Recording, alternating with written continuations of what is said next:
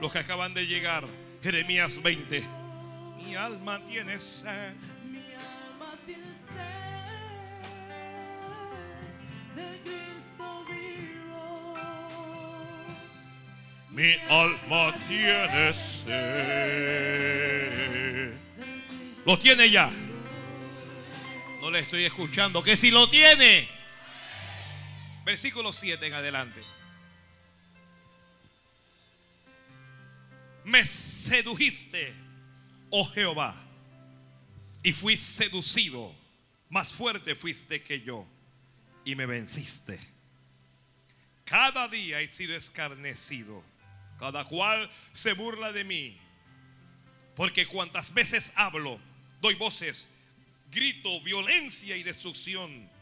Porque la palabra de Jehová me ha sido para afrenta y escarnio cada día.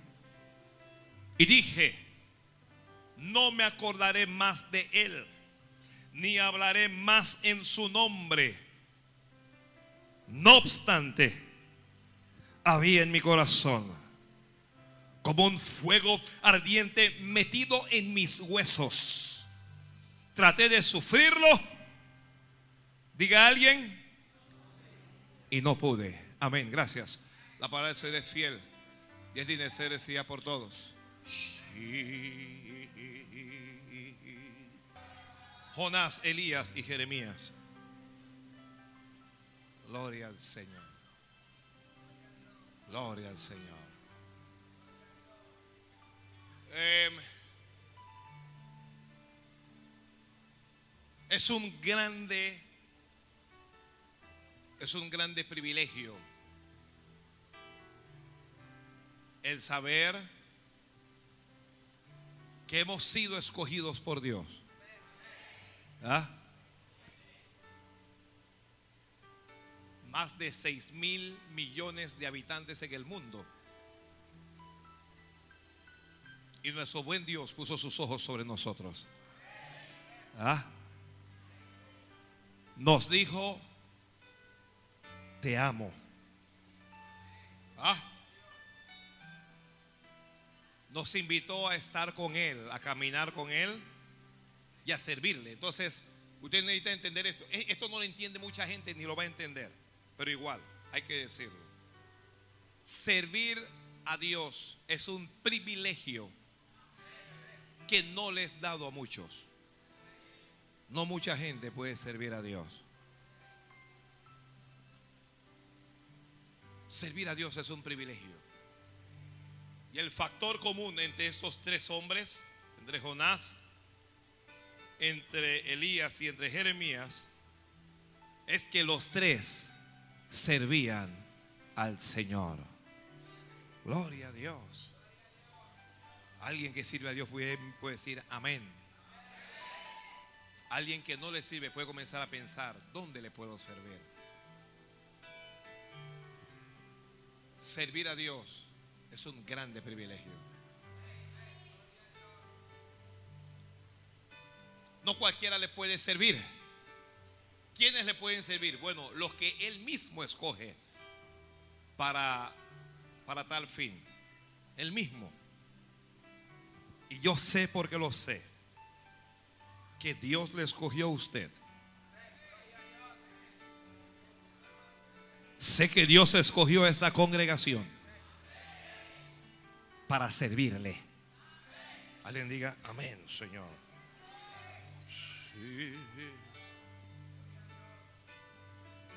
Gloria al Señor. Lo vemos desde los días de Abraham cuando Dios lo llamó. Sal de tu tierra y de tu parentela al lugar que yo te mostraré. Oiga, servir a Dios nunca es fácil, ¿sabe? Cuando usted comienza a servir a Dios, usted va a comenzar a renunciar a usted mismo.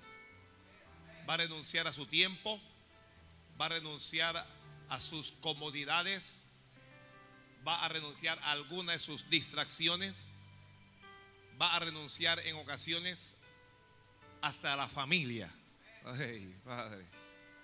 ¿Cuántos quieren servir a Dios? Bueno, por lo menos hay sinceridad. Gloria a Dios. No es una obligación servirle, se le sirve por voluntad. Uno no camina con Dios por obligación. Usted camina con Dios si quiere y si no quiere se queda donde está. ¿Ya? Pero una vez que usted comienza a caminar con Dios, usted no puede mirar más atrás. Jesús dijo que cualquiera que poniendo su mano en el arado y mira hacia atrás, dice, no es digno de mí. Una vez que usted comenzó a caminar con Él, es hasta siempre. Gloria al Señor. Esto es más serio que el matrimonio. Esto es más serio que el matrimonio. El matrimonio es hasta que la muerte haga una separación. Esto es hasta siempre. Forever. ¿Usted, ¿Alguien está caminando con Dios? Usted va a caminar con Dios siempre. Que usted va a caminar con Dios siempre. Ahora, nuestra fe va a ser probada. Porque todo el mundo dice que tiene fe. Y probablemente la mayoría de la gente que dice que tiene fe lo tiene. Pero la fe necesita desarrollo. Nuestra fe necesita desarrollo. Es decir, que necesita crecimiento. Mi fe necesita crecer. No sé si la fe de alguien más tal vez por allá. Pero necesita crecer porque la estatura que tenemos hoy no es la que Dios quiere en nosotros. Dios tiene una estatura más elevada. Ay, Padre. Que Dios tiene una estatura más elevada. Gloria a Dios. Gloria a Dios. Alguien comienza y gloria a Dios. Aleluya. Jonás es un servidor de Dios. Y cuando usted sirve a Dios, Dios le habla. Que Dios le habla a sus hijos y Dios le habla a sus servidores. Y un día Dios le dice a Jonás, levántate y ve a Nínive, aquella gran ciudad, y proclama en ella la palabra que yo te diré. Observe lo que dice Dios. No vas a ir allá a hablar lo que te da la gana. No vas a ir a decirle a Nínive lo que la gente de Nínive quiere oír. No vas a decir una palabra que te haga sentir bien. No vas a buscar el aplauso de la gente. ¿Qué es lo que vas a decir? Lo que yo te diré. Los hombres de Dios, ¿qué es lo que debemos hablar? Lo que Dios dice. Aunque lo que Dios diga moleste a la gente. Aunque lo que Dios diga incomode a la gente. Aunque la gente se enoje. Aunque la gente lo abandone a uno por lo que, por lo que Dios dice. El hombre de Dios está comprometido a hablar lo que Dios dice. ¿Cuántos quieren escuchar lo que Dios dice? Y si lo que Dios dice no te gusta, no importa para todos si me gusta o no me gusta. Usted diga lo que Dios dice, punto.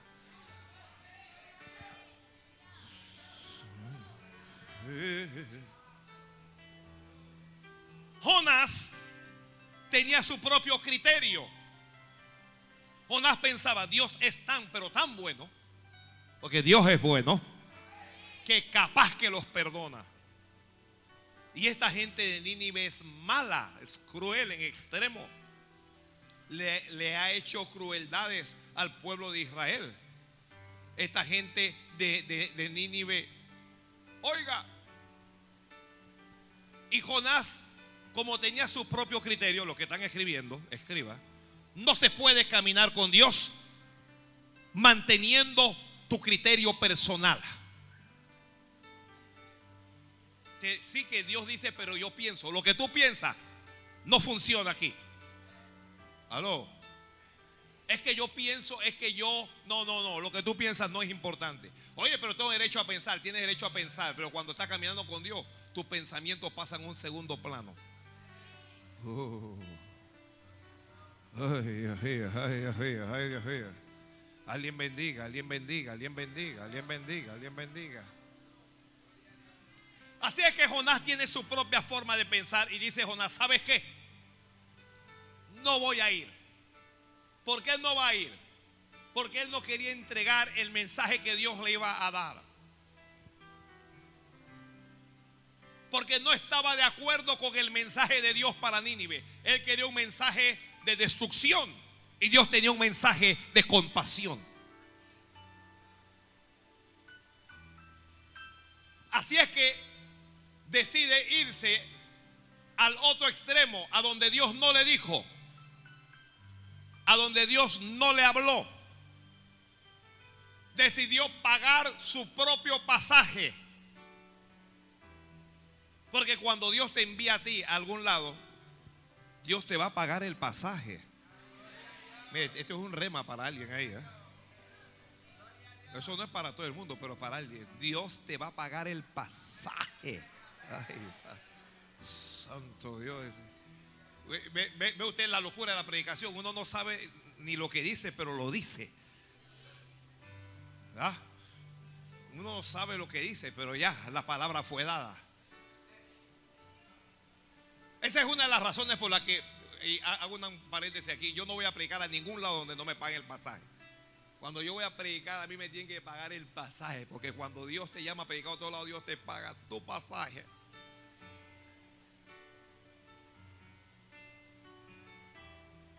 Y Jonás pagó su propio pasaje para ir a Tarsis en vez de ir a Nínive. ¿Qué es Tarsis? Tarsis es la voluntad de Jonás. Nínive es la voluntad de Dios. Y este profeta está desobedeciendo a Dios, pero no solo le está desobedeciendo, está abandonando el ministerio, está abandonando el servicio a Dios, como lo ha abandonado alguna gente aquí y algunos que me escuchan a través de la radio. Uy, uy, uy. ¿Qué cosas comienzan a ocurrir? Si está escribiendo, Dios no te obliga, pero te persuade. ¿Ah? Dios te va a persuadir. Jonás se sube a su embarcación, se acuesta a dormir y se levanta una tempestad. Usted conoce la historia, desde niño nos la dijeron. Y nadie sabe qué es lo que está pasando. Y nadie sabe qué es lo que está ocurriendo con esta tempestad. ¿Por qué estamos atravesando este mal momento? ¿Por qué estamos sufriendo este mal tiempo? En ocasiones, los malos momentos que vivimos y el mal tiempo que pasamos es por desobedientes a Dios. Ay. ¿Hay algún desobediente aquí? Por lo menos es honesto. Por lo menos es honesto. El capitán de la embarcación va a despertarle. Porque cuando la gente se duerme en el barco, los capitanes tienen que despertarlo. Levántate, dormilón. ¿Qué tienes? ¿No ves que perecemos? Clama a tu Dios. Jonás se levanta y ve la cosa. Y Jonás sabe. ¿Qué es lo que sabe Jonás? Este viento y esta tempestad es por culpa, por culpa mía. Hay gente que tiene problema, pero no acepta que son responsables por el problema. ¿Quién tiene la culpa de tu problema? Y que bueno, el diablo, no, tú mismo. No, el diablo no era el culpable de lo que le estaba pasando a Jonás. Era él mismo. Santo Dios. Comenzaron a echar suertes para ver quién era el del problema. Y la suerte cayó sobre quién? Sobre Jonás. Así que todo el mundo lo está mirando ahora. Y él dice, bueno, y, y, oye, ¿y tu oficio cuál es? Bueno, yo soy, yo soy siervo de Dios.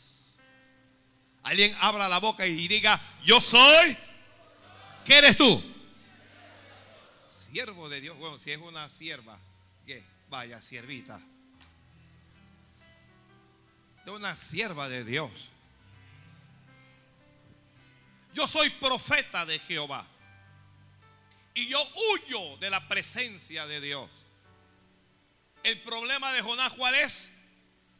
Huir de la presencia de Dios.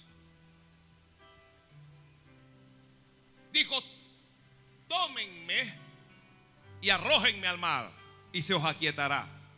Ellos no quisieron. No quisieron arrojarlo al mar. ¿Y qué fue lo que ocurrió? Usted sabe que, que- los huracanes van, van por cate- categoría, categoría 1, categoría 2. Ellos tenían su huracán categoría 2.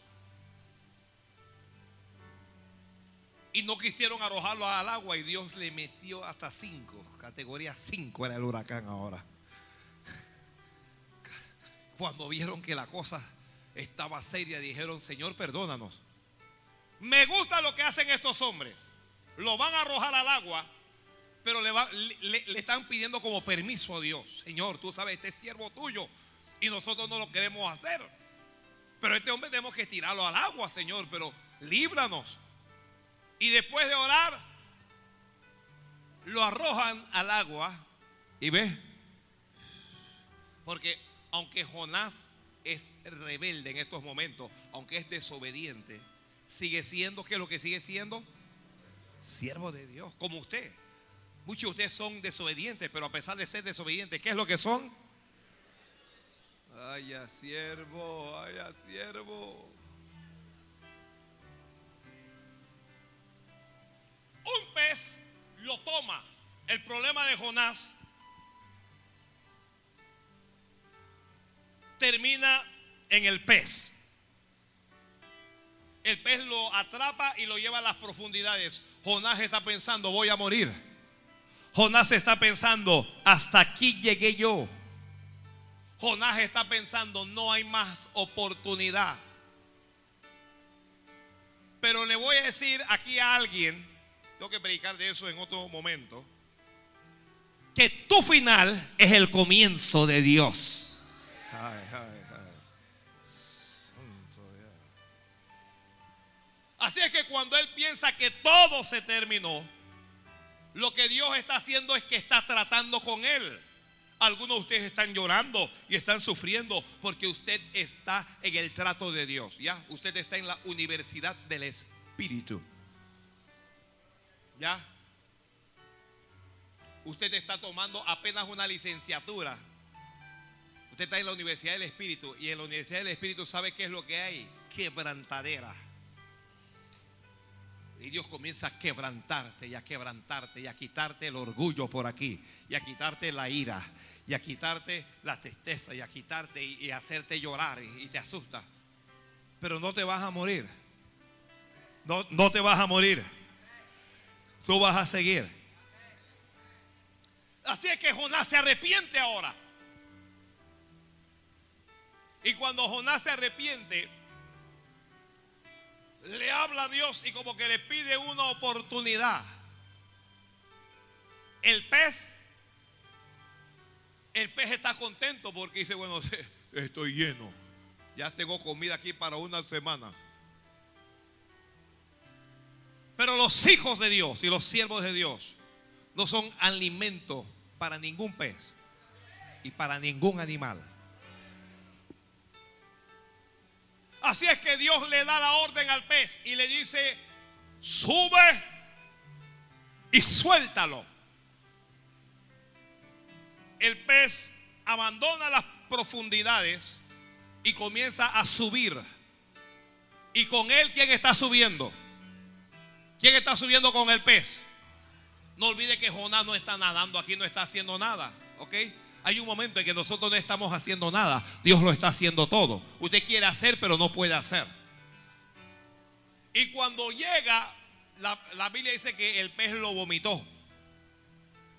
Eso es lo que dice. ¿Alguien ha visto aquí el vómito de un pez? ¿Alguien ha visto un pez vomitando? ¿Ah? ¿Alguien ha visto un pez vomitando para aunque sea una peptobismol o algo para que no siga vomitando? ¿Ah? El pez lo soltó. Y Jonás salió. Gloria a Dios. Tanto Jonás como Elías y Jeremías recibieron una segunda oportunidad. Dígale al que está al lado, Dios te va a dar una segunda oportunidad. Dios se la va a dar. No, pero eh, eh, hermano, há- háblele con autoridad. Usted es la boca de Dios en esta tierra. Háblele con fe. Dios te va a dar una segunda oportunidad. Ay, ay, Shabbat. Santo Dios, santo Dios, santo Dios. Allá atrás, Dios te va a dar una segunda oportunidad. Ayúdame con el otro grupo de- de- Dios te va a dar una segunda oportunidad. Yo se lo tengo que decir a alguien. Ah, fallaste en algo, Dios te va a dar una segunda oportunidad. Te equivocaste, Dios te va a dar una segunda oportunidad. Cometiste un error, Dios te va a dar otra oportunidad. Pecaste, Dios te va a dar una oportunidad. Yo digo que Dios te va a dar una oportunidad. Alguien diga amén. Prepárate porque las oportunidades de Dios hay que aprovecharlas. Que tenemos que aprovechar las oportunidades que Dios nos va a dar. Oye, viene una oportunidad en estos días. Prepárate para aprovecharla. Santo Dios, Santo Dios, Santo Dios, Santo Dios.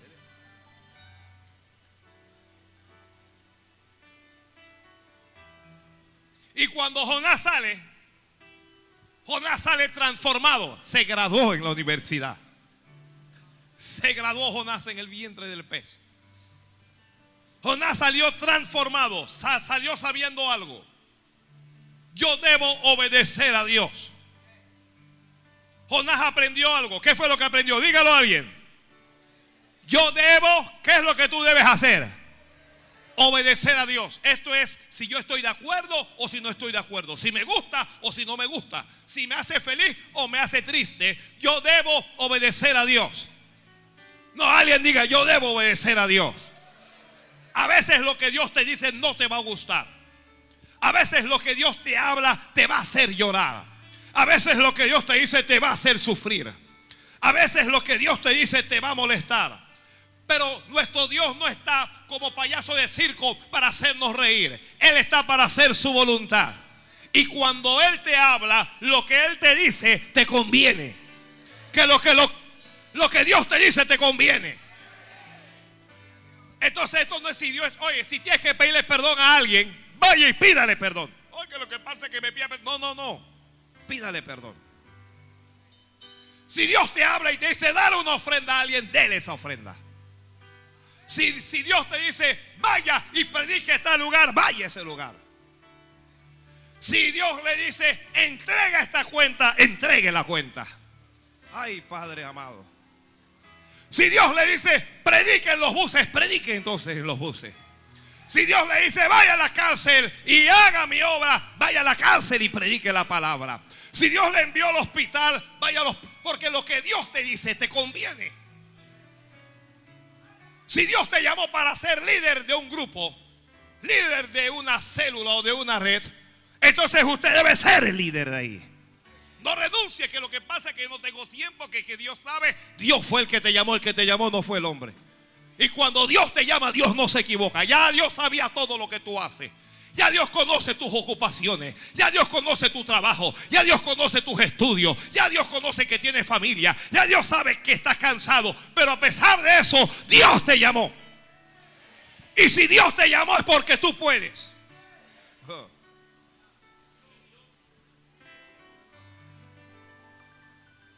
Jonás trató de renunciarle a Dios, pero los que están escribiendo, a Dios no se le renuncia. Usted le puede renunciar al hombre, pero usted no puede renunciarle a Dios.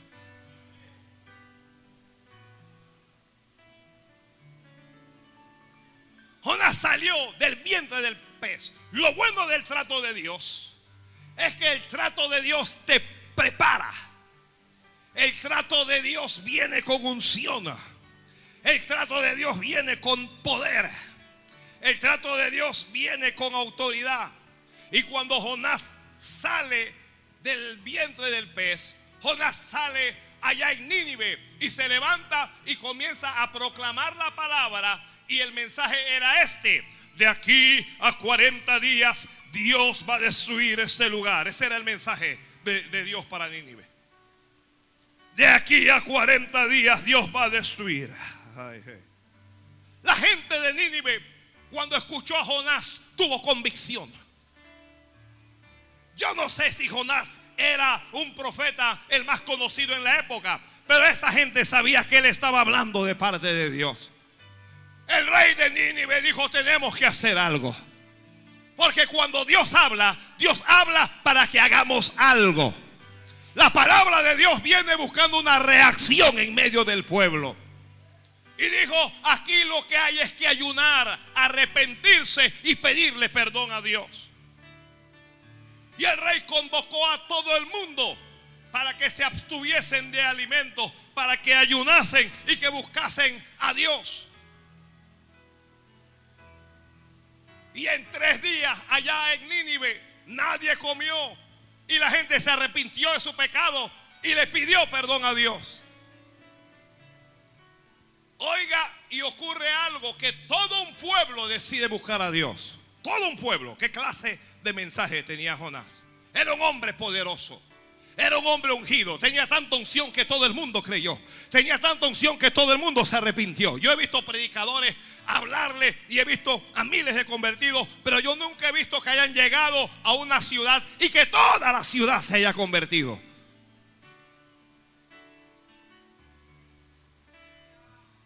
Pero Jonás tiene esa unción. Y cuando Dios ve que la gente se arrepiente, Dios decide perdonar. Y cuando Dios decide perdonar, Jonás se indigna. Y le dice a Dios, por eso yo no quería venir a predicar aquí. Por eso. Por eso me había apartado. Por eso me había ido a Tarsis. Ahora tú lo vas a perdonar a ellos. Él está preocupado. Fíjese, a Jonás le falta algo que nos falta a nosotros. Amor por las almas. Amor por las almas. Jonás quería que Dios los matara a todos. Eso es lo que él quería. Un hombre de Dios. Pero él lo que quería es que Dios acabara con todos ellos para que todo el mundo diga, oye, ese hombre, tú, la palabra de ese hombre es terrible. Y a nosotros nos falta amor por los demás. Compasión por las almas. Ay, Padre amado, ay, Padre amado. Ay, Padre Santo, gloria a Dios. Y Dios le da una lección. Dios le da una lección maravillosa de su amor. Porque Dios no piensa como piensa el hombre. Entonces tenemos a un Jonás huyendo del ministerio, renunciando al ministerio y tenemos a un Dios integrándolo al ministerio. Aquí hay gente que le quiere correr a Dios, pero Dios te va a integrar.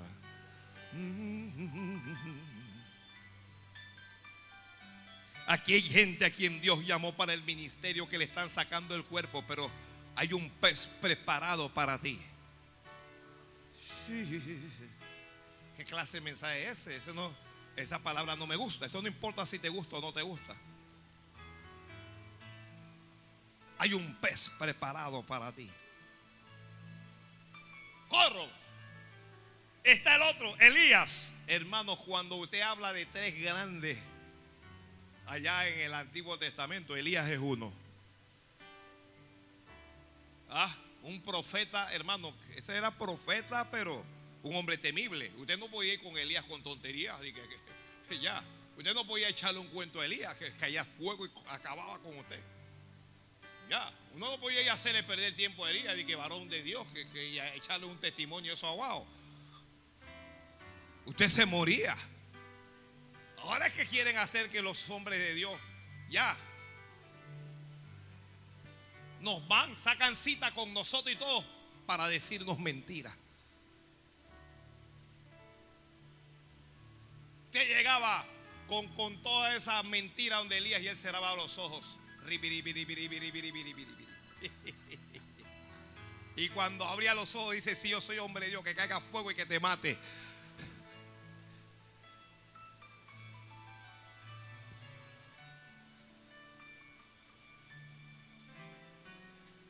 Hombre de autoridad. cerraba el cielo y lo abría también. Decía, aquí no llueve sino por mi palabra. Y ahí no había lluvia, hermano. Usted haga lo que sea. Luego decía, va a llover y llovía. Hacía descender fuego del cielo. Oró a Dios y allá en el Carmelo fuego cayó. Cuando sus enemigos lo estaban buscando, cuando trataron un día de encarcelarlo, llegó un capitán arrogante a tratar al siervo de Dios de cualquier manera. Uno no trata a los hombres de Dios de cualquier manera. Dice, ¿quién es Elías? Dice, yo soy, que, que te vas preso. Varón de Dios, tú te vas preso. Dice, bueno, si yo soy varón de Dios, que caiga fuego del cielo y que te mate a ti y a tus 50 hermanos y 51 muertos.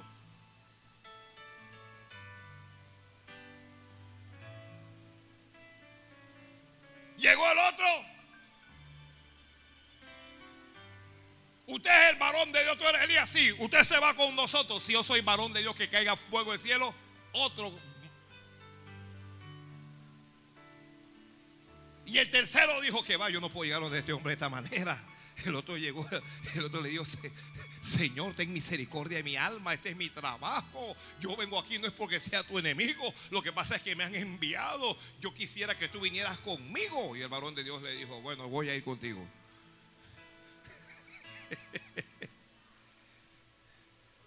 voy a ir contigo. Ya que vienes con decencia, con humildad, voy a descender contigo, hermano. Pero durante los días de Elías hay una mujer que se llama Jezabel. Y Jezabel es mala. Hay mujeres que son malas. Pastor, ¿qué, comentario es eso? Es un comentario machista. No, no, no. Hay mujeres malas, malucas, malucas. Endiabladas. y, y los desgraciados, los hombres, bueno, yo también algunos.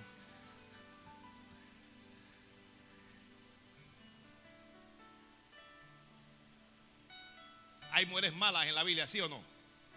¿Ah? ¿Cómo se llamaba Herodías? ¿Cómo se llamaba? Le pidió la cabeza de Juan el Bautista en un plato al rey. ¿Era mala o no era mala? Tenía que tener el diablo adentro. Yo no digo que aquí, aquí no hay mujeres malas. Aquí no hay mujeres malas. Aquí hay mujeres mandonas, pero no son malas. Gloria al Señor. Yo no soy mala, pastor. Lo que pasa es que me cuesta sujetarme. Muy bien, muy bien. De eso vamos a hablar en otro momento. Un montón de varones que están en el tuquito. Lo tienen así, ¿eh? En el, una hermana me lo dijo una vez, pastor, al mío yo lo tengo en el tuquito. Digo, ¿cómo, hermana? ¿Cómo es eso? Y lo tengo, ve, cuadrado. Mm. Hermano, vamos a evangelizar. Déjeme preguntarle a mi mujer. ¿Cómo es eso? Varón. Varón.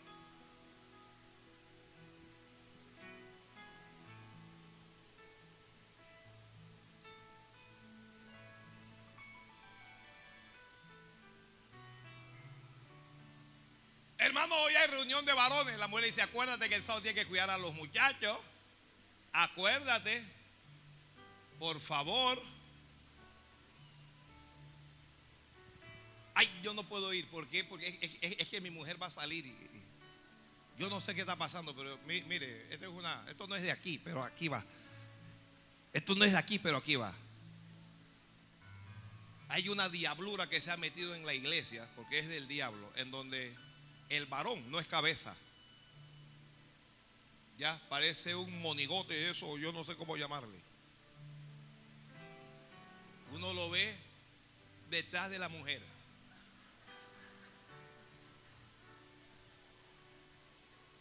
Ponte duro, ponte duro. Que ya que yo llegue a la casa, ya que yo llegue a la casa. Ah, que, yo llegue a la casa. Usted está hecho el bravucón. Que ya que yo llegue a la casa. A fregar, fulano. ¿Sabe que yo no me puedo maltratar las uñas? Ve a fregar.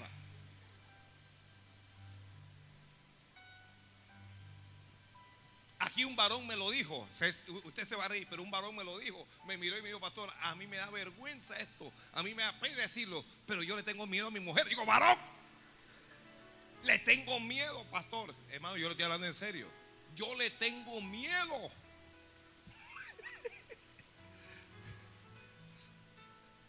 Varón, tú eres un ratón. Dice, sí.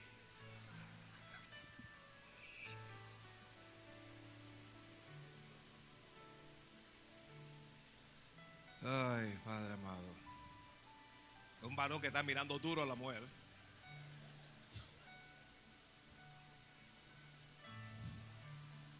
Hasta aquí va a ser esta cosa. Esto va a ser hasta hoy. Yo soy un hombre. Yo soy la cabeza del hogar. Mira, eh, eh, eh, estas están acá arriba mirándolo a todos y que mi- mira fulano, mira sultano. Estas le están viendo el rostro allí. Sí.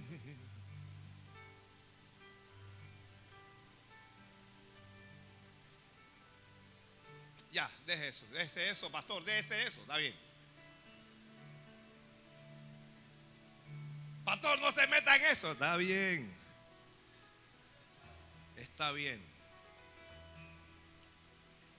Jezabel gobernaba al marido. El marido se llamaba, ¿cómo se llamaba el marido? Acab. Parece que Acab se congregaba allá en bendición.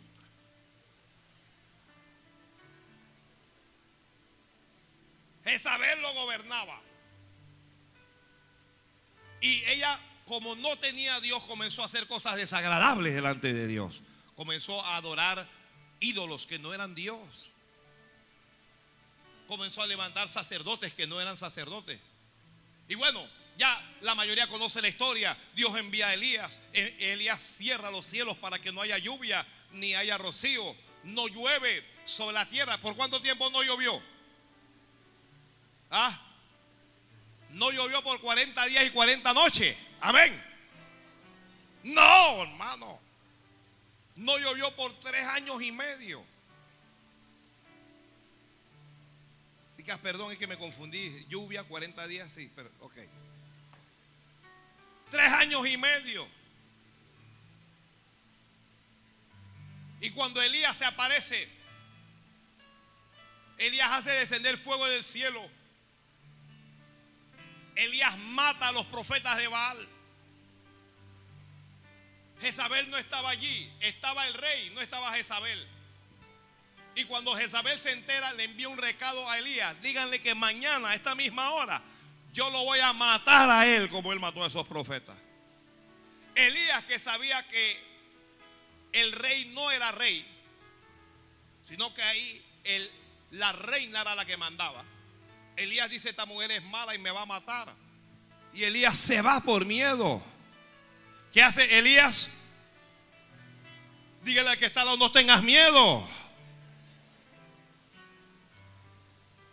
No tengas miedo.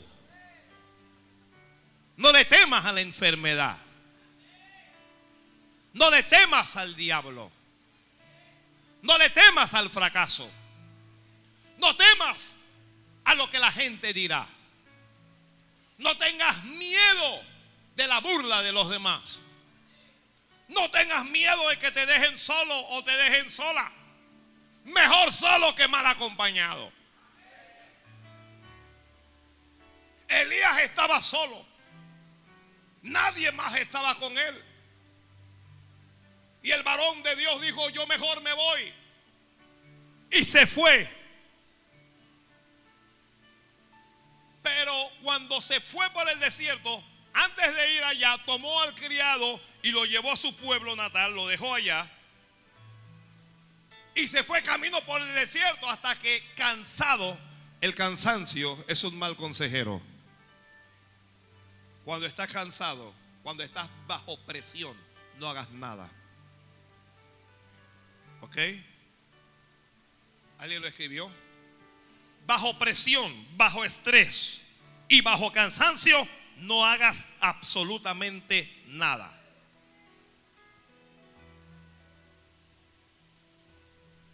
No decidas nada. Elías cansado dijo, basta Jehová. Le dijo, basta. Yo no soy mejor que mis padres. Dígame alguien, aquí, ¿conoce usted a los padres de Elías? ¿Alguien los conoce?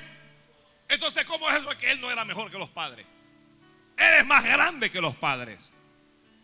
Pero le está diciendo a Dios, yo no soy mejor que mis padres. Y le dijo, quítame la vida, mátame. ¿Eso qué significa? No predico más. Hasta aquí llegué. Mátame cuando tú quieras. No camino más, decidió no caminar más. Se echó a dormir debajo de un, de un enebro. Hasta aquí llegué. Le está pidiendo a Dios la muerte. ¿Hay alguien que se quiere morir aquí? ¿Aló? Parece una pregunta tonta, ¿verdad? Pero no lo es. No lo es. Santo es Dios. Alguien bendiga al rey.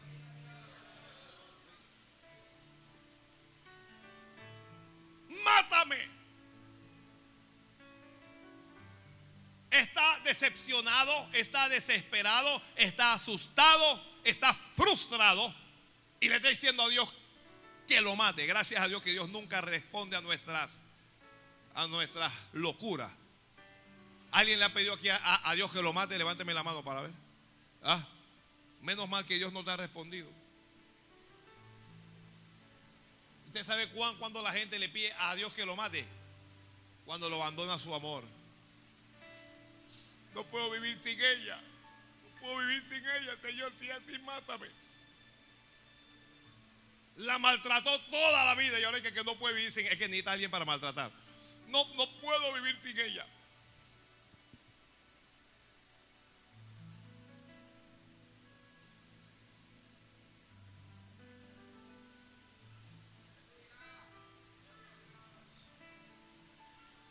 Yo me acuerdo cuando mi primer gran amor me dejó. Yo no quería vivir. No quería comer por una loca.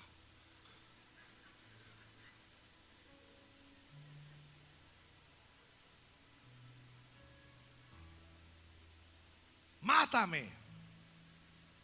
Está en el desierto. No ha bebido agua. No ha comido. Cuando uno tiene hambre uno habla muchas cosas. Ya.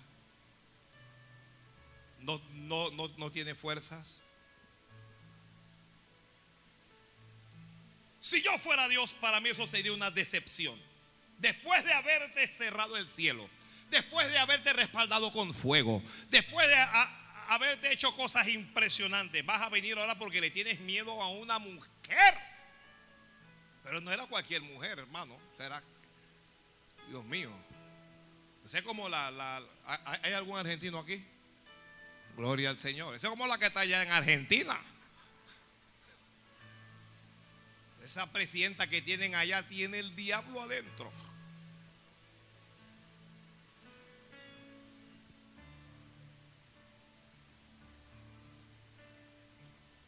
Pero ¿qué estás diciendo vos?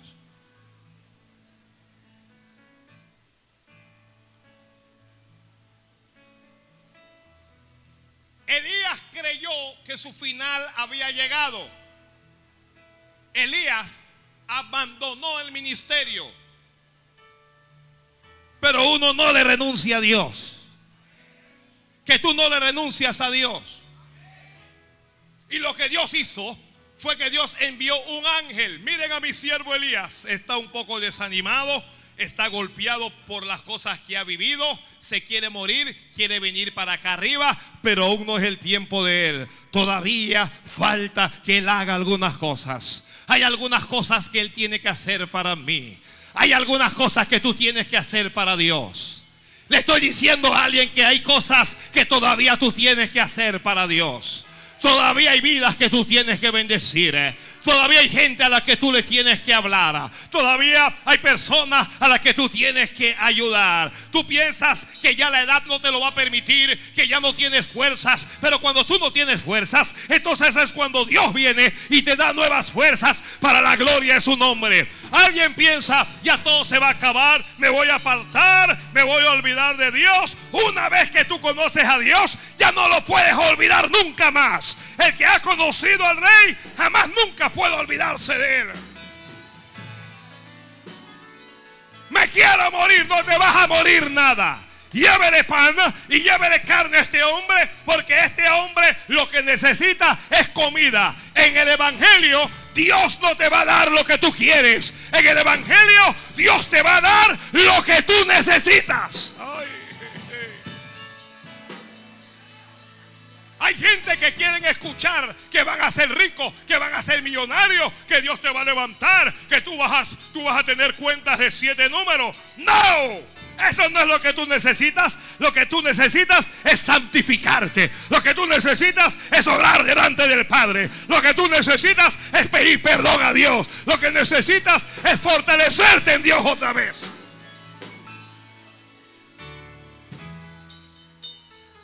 Hay un ángel del cielo que viene a tu vida para traerte nuevas fuerzas. Alguien diga amén, Señor.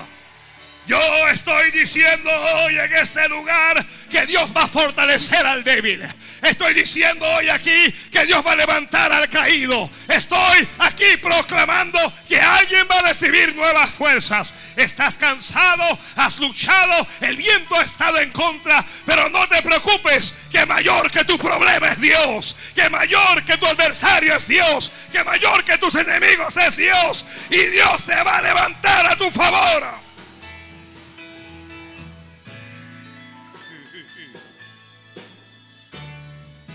Pan y carne, pan y carne, pan y carne. Elías está durmiendo. Como hay gente durmiendo en este lugar. Pero Dios te va a sacudir. Santo Dios, santo Dios. Que Dios te va a sacudir. Tiempo que no oras. Tiempo que no buscas a Dios. Tiempo que no entras en el lugar santísimo. Dios te va a sacudir. Dios te va a levantar. Elías tiene que saber algo. Nosotros no caminamos en nuestras propias fuerzas. La Biblia dice, diga el débil, fuerte soy. Que diga el débil, ¿qué es lo que va a decir el débil? Dígalo a alguien, fuerte soy. Que el débil diga, ¿qué es lo que debe decir el débil? Fuerte soy.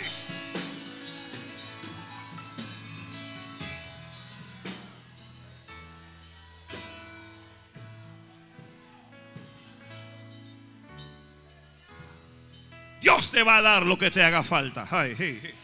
Agárrese, agárrese de eso alguien. Ese va a ser un rema para alguien. Dios te va a dar lo que te haga falta. Dios, ningún hijo de Dios se va a morir en ningún desierto. Ay, Dios mío. ¿Escuchaste eso? ¿Alguien escuchó esto? No vas a quedar tendido en ningún desierto. Yo no sé en qué desierto usted está. Yo no sé en qué prueba usted está. Pero ese desierto no es para muerte. Ese desierto no es para vergüenza. Ese desierto no es para derrota. Ese desierto es para la gloria de Dios. Que tu desierto es para la gloria de Dios. La gente que te está mirando no se va a burlar de ti. La gente que se está observando no se va a sonreír. No pienses que has fracasado porque nadie que tiene a Dios fracasa. Tal vez terminaste tú, pero cuando tú terminas, entonces Dios va a comenzar a hacer la obra. Aquí hay gente frustrada. Porque Dios te habló y te dijo algo y el algo que Dios te dijo no se ha cumplido aún. Aquí hay gente decepcionada por lo que está sufriendo. Una cosa es vestirme e ir al templo y sonreír y que todos me vean. Y otra es la realidad cuando estoy en mi casa solo delante de Dios. Porque solo Dios conoce tus lágrimas. Santo es Dios. Alguien bendiga al rey. Alguien, No, en serio, bendiga a Dios. Solo Dios conoce tus lágrimas. En público sonreímos y la gente nos ve y dice que bien le va. Pero la gente no sabe que por dentro nos estamos consumiendo. La gente ignora tu dolor. Ignora tus pensamientos. Que te sientes solo, que te sientes sola y te preguntas dónde está Dios. Porque Dios me ha abandonado. ¿Qué van a saber ellos? No saben nada. La gente conoció el fuego de Elías. La gente no conocía la soledad de Elías. Le dijo a Dios varias veces, yo solo he quedado, yo solo.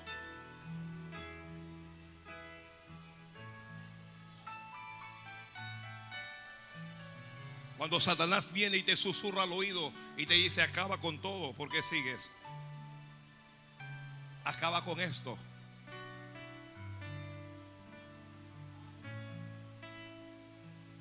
Cuando ves a alguien que amas y quieres ayudar y no puedes hacer nada por ayudarle.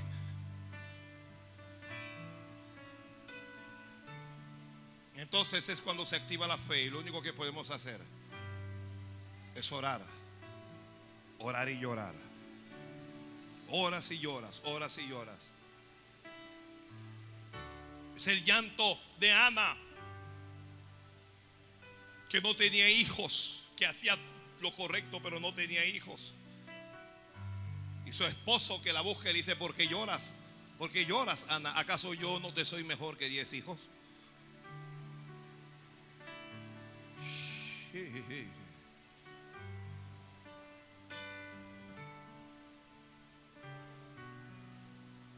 Cuando el ángel llegó, lo vio dormido, pero el ángel lo tocó. Y le dijo, levántate y come.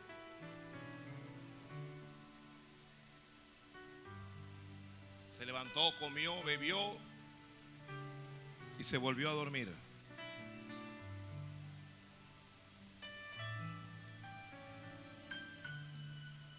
Dios quiere que continúes. Con tus propias fuerzas no lo vas a lograr. Ayer le dije a alguien, si no comienzas a orar, no lo vas a lograr. No lo vas a lograr.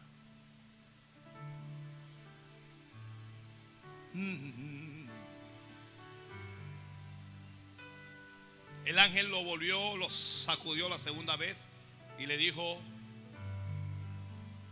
come y bebe, le dijo, porque el largo camino terrestre.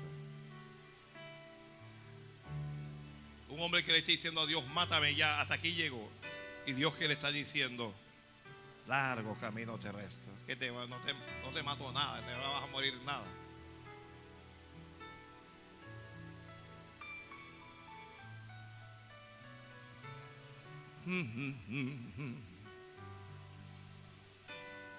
Y Elías comió y bebió.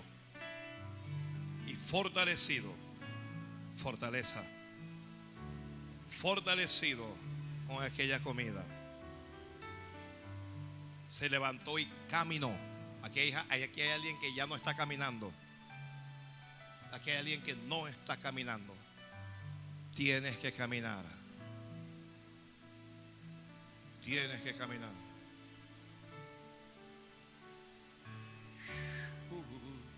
Tienes que caminar con Dios. Dios te va a dar la fuerza que tú no tienes. Pero no te detengas. ¿Qué importa lo que la gente dice? La gente no es Dios. Si tiene fe, dígale a alguien, hermano, camina. Camina con Dios, camina. Mm.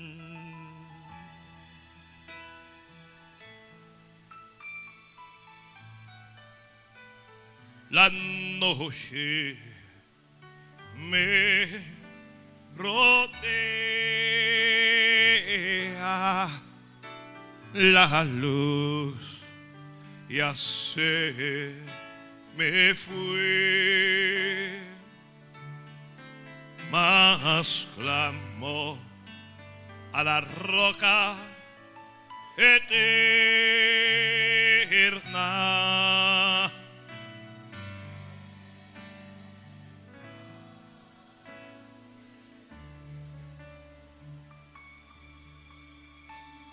A veces ha batido ni un paso puedo dar. Cansado y tentado mi fe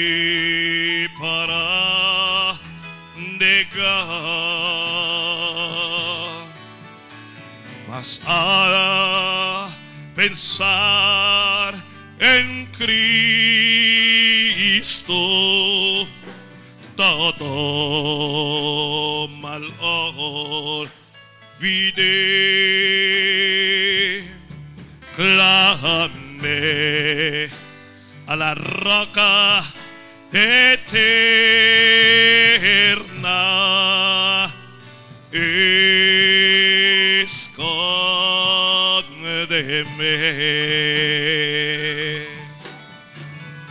Oh, roca eterna. Escóndeme. No hay otro refugio.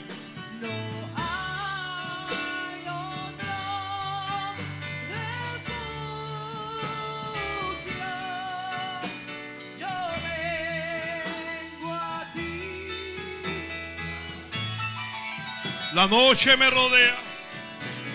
La noche me rodea. La luz ya se me fue.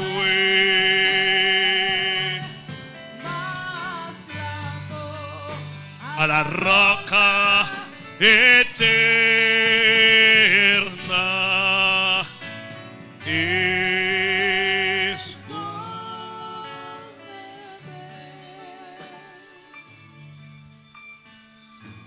Hallé la paz en Cristo. Escóndete, oh fiel. Es mi amigo eterno, divino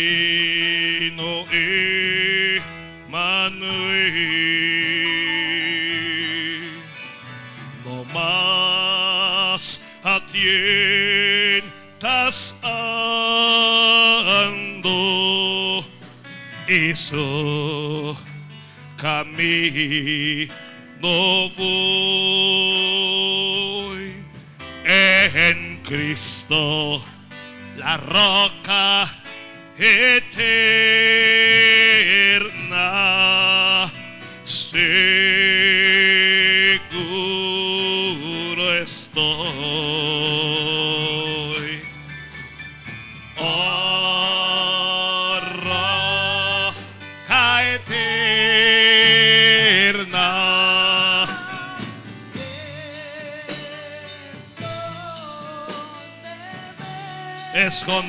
escóndeme no hay otra refugio.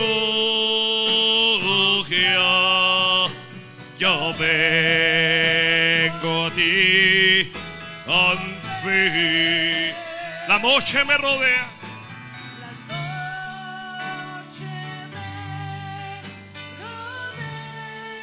La luz ya se me fue. La luz.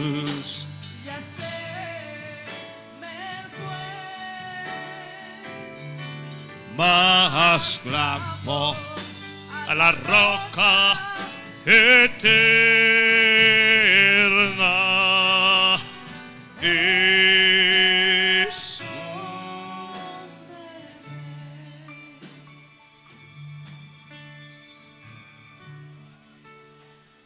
Alguien tiene que seguir caminando. Alguien tiene que continuar. No te ha ido bien, pero estás vivo. No ha sido fácil, pero aquí estás. Tienes que seguir, tienes que andar. Debes corregir. Dios no te ha llamado para estar estancado ni estancada. Dios no te ha llamado para avergonzarte. Acuérdate del Dios que te llamó. Acuérdate cómo te llamó y qué cosas te dijo y las cosas que te mostró. Y sigue siendo fiel. Y no te detengas por nada ni por nadie. Porque Él no te ha abandonado. Nunca has estado solo y nunca estarás sola.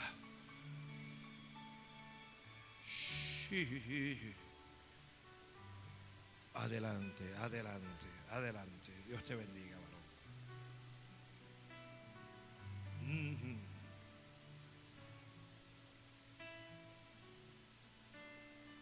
Nadie dijo que esto iba a ser sencillo. Nadie dijo que ibas a servir sin llorar. Nadie dijo que no te lastimarías en el camino. Que no te cansarías. Nadie dijo que todo iba a estar bien. Pero te llamó. Te eligió. Y debes confiar. Se confía cuando uno está en desventaja. Cuando estás en desventaja es cuando Dios quiere tu confianza. Es muy fácil confiar cuando uno lo tiene todo, cuando todo está bien. Difícil es confiar cuando se está perdiendo. Confía. Confía. Tú no ves nada, pero confía. Elías no vio nada, pero un ángel lo despertó. Un ángel lo despertó. Yo creo que el ministerio de los ángeles van a proceder para despertar a algunos. Mm. ¿Quién dijo que debías sentir lástima de ti mismo? No sabes quién eres, ni sabes hacia dónde vas. No eres, no eres un árbol sin sombra. Eres una hija, eres un hijo de Dios. No renuncies y no abandones. Sigue caminando. Sigue caminando. A veces vas a llorar, pero que las lágrimas no detengan tu caminar.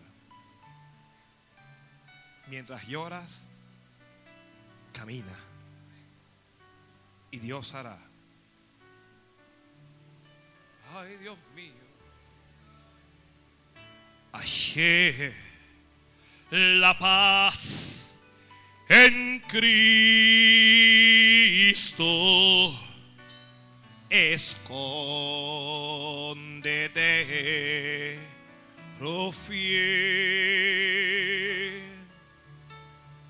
Es mi amigo eterno divino Manuel.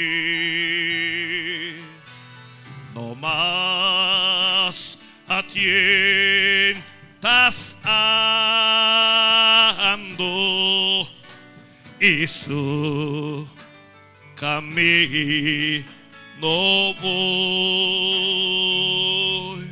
En Cristo la roca eterna. Seguro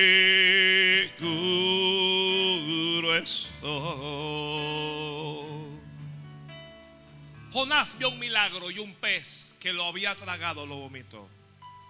Elías vio milagro Y ángel del cielo descendió y le dio de comer comida que hombre no había cocinado.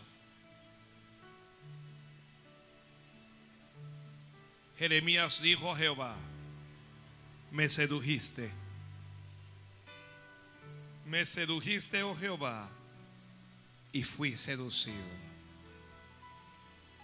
Me enamoraste, Señor. Y me enamoré.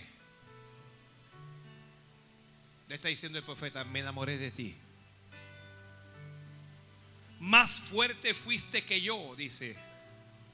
Y me venciste. Pero cada día he sido escarnecido. Y sufro afrenta por causa de tu palabra. Cada cual se burla de mí. Porque cuantas veces hablo, doy voces, grito, violencia y destrucción es lo que viene.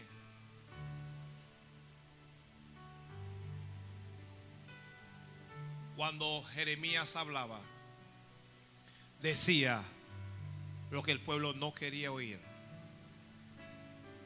Les decía, este pueblo va a ser entregado en manos de Nabucodonosor, rey de Babilonia. Les decía, los caldeos vendrán y se llevarán cautivos a los jóvenes, a las mujeres y a los niños y matarán a espada a los hombres. Les hablaba del cautiverio de Israel y por eso le llamaban traidor.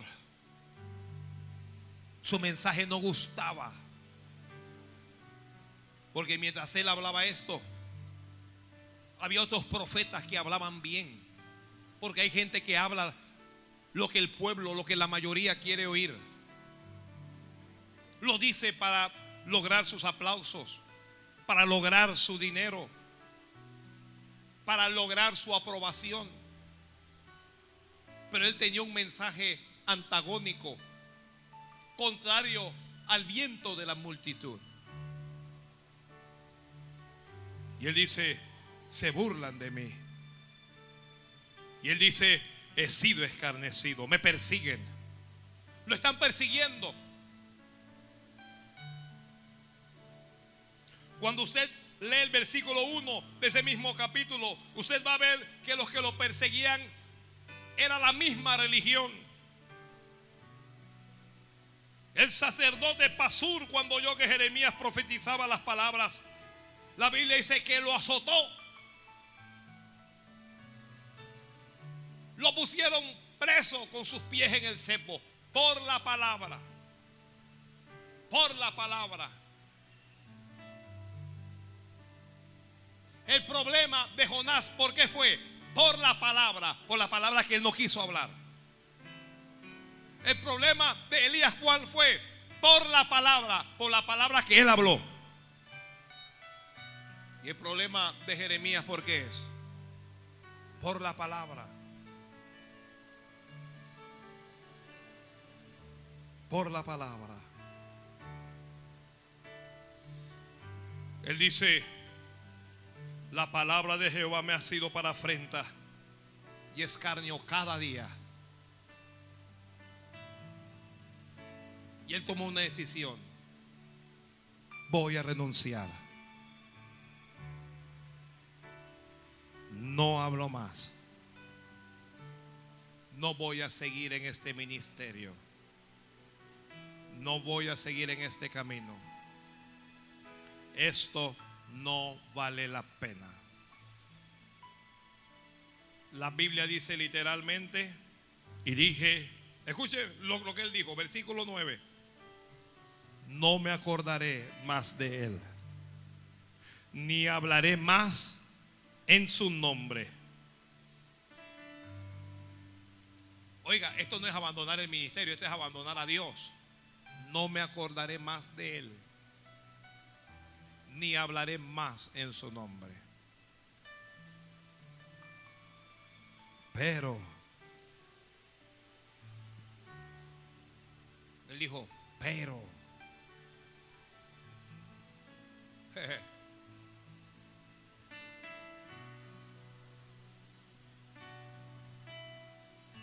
dice, no obstante, había en mi corazón. ¿Dónde estaba la cosa? ¿Dónde estaba la cosa? Había en mi corazón como un fuego ardiente. El fuego se me metía en los huesos.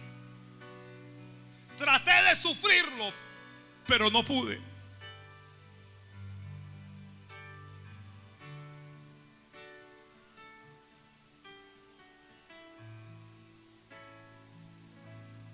En mi corazón hay un fuego que arde. Y aunque mi mente me diga no hables más, no puedo dejar de hablar porque el fuego me consume hasta los huesos. Hasta los huesos me llega. Y así me maten, tengo que seguir hablando. Me azotarán y me criticarán. Pero con Dios seguiré. Se seguirán burlando de mí. Mas de Él no me separaré. Me encerrarán. Pero no abandonaré a Jehová. Intenté hacerlo. Hice el intento. Dije, voy a vivir como uno de los mortales más. Pero esto no lo puedo hacer. Porque hay algo dentro de mí que es más fuerte que yo. La misma palabra que él predicaba, la misma palabra que él daba al, pueblo, estaba dentro de él. Y esa palabra era más fuerte que él. Cuando él dijo, voy a apartarme. Cuando Jeremías dijo, no voy a hablar más. Entonces volvió a su mente el momento en que Dios le llamó y que le dijo a Dios, yo soy un niño y yo no sé hablar. Y Dios le dijo, no me digas que eres un niño. Y no me digas que no sabes hablar. Eso no te lo acepto porque a todo lo que te envíe irás tú y dirás todo lo que yo te mande, le dijo Dios. Le dijo Dios, no temas delante de ellos porque contigo estoy para librarte, le dijo. Dios no le dijo que ellos no lo iban a azotar. Dios no le dijo que no lo iban a meter preso. Dios le dijo, no les temas a ellos porque yo estoy contigo para librarte, le dijo Dios. Dios le habló y le dijo más. Le dijo, he puesto, he puesto lo más precioso que yo tengo. He puesto mis palabras, las he puesto en tu boca.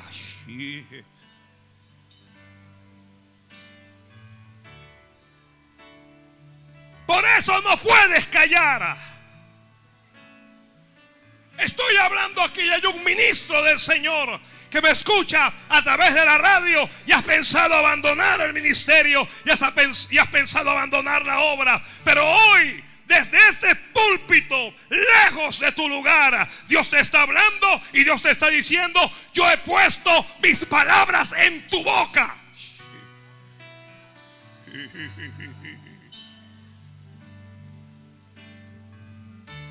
Mira que te he puesto en este día sobre naciones y sobre reinos para arrancar, dijo el Señor, y para destruir, para arruinar y para derribar, para edificar y para plantar.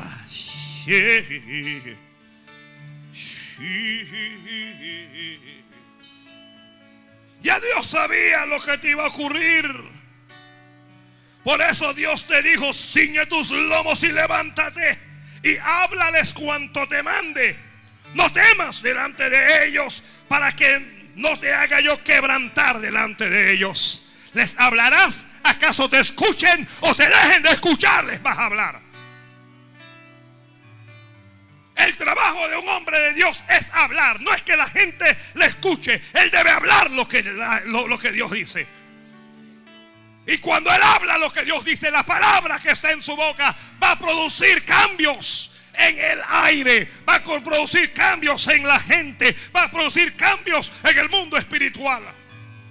La gente te va a perseguir cuando hagas la obra de Dios. Pero el Señor te habla y te dice, he aquí yo te he puesto en este día como ciudad fortificada, como columna de hierro y como muro de bronce contra todos ellos.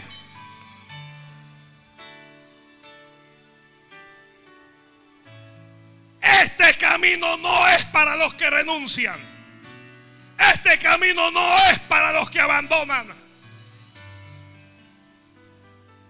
Tu debilidad se convertirá en fortaleza, te dice Dios Todopoderoso.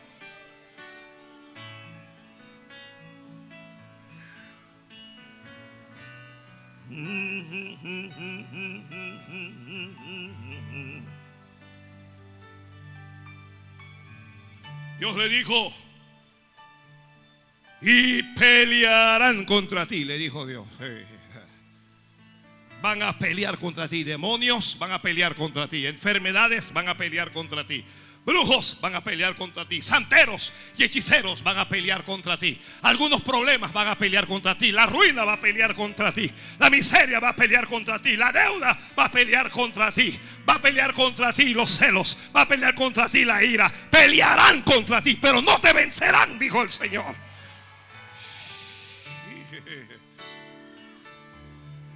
Se van a levantar contra ti. Pero tú no te vas a echar, tú vas a seguir. Vas a caminar derecho y vas a caminar de frente porque yo estoy contigo para librarte, dice Dios. Persiguieron a los hombres de Dios en el Antiguo Testamento. En el Nuevo persiguieron a Pedro, persiguieron a Pablo, persiguieron a Juan. Y a ti te van a perseguir también. Te perseguirán, pero no te alcanzarán.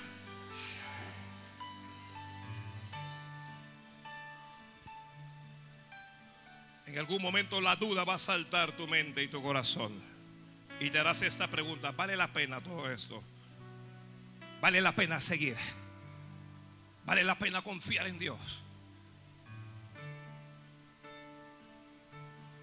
Y cuando eso ocurra, Dios te va a recordar el principio. El principio. Cuando todo comenzó. Cuando todo inició. Cuando las profecías vinieron. Cuando la palabra fluyó. Cuando Dios te habló y ya no te acuerdas. Lo que Dios te dijo en el oído y que tú has olvidado.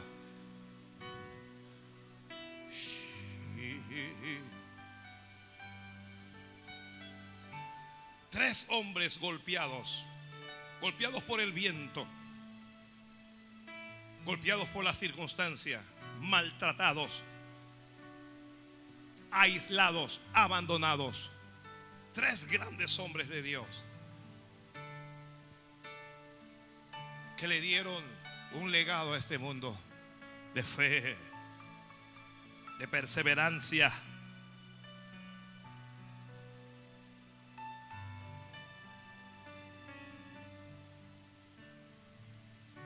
De servicio a Dios.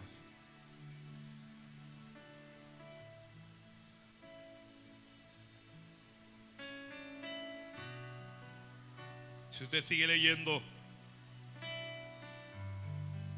dice Jeremías, porque oí la murmuración de muchos, temor de muchas partes. Denunciémosle, decían. Todos mis amigos, escuche lo que dice el profeta. Todos mis amigos miraban para ver si claudicaría. Todos estaban viendo para ver hasta dónde aguantaba, para ver si yo abandonaba esto llegó un arranque de fe. Perdón, él dijo, quizás, sus amigos decían, quizás se engañará, decían, prevaleceremos contra él y tomaremos de él nuestra ventaja. Llegó un arranque de fe, él dice, mas Jehová está conmigo como poderoso gigante. Oh, alguien levante la mano derecha y proclámelo. Jehová está conmigo como poderoso gigante. Jehová está conmigo como poderoso gigante. Él está conmigo como poderoso gigante.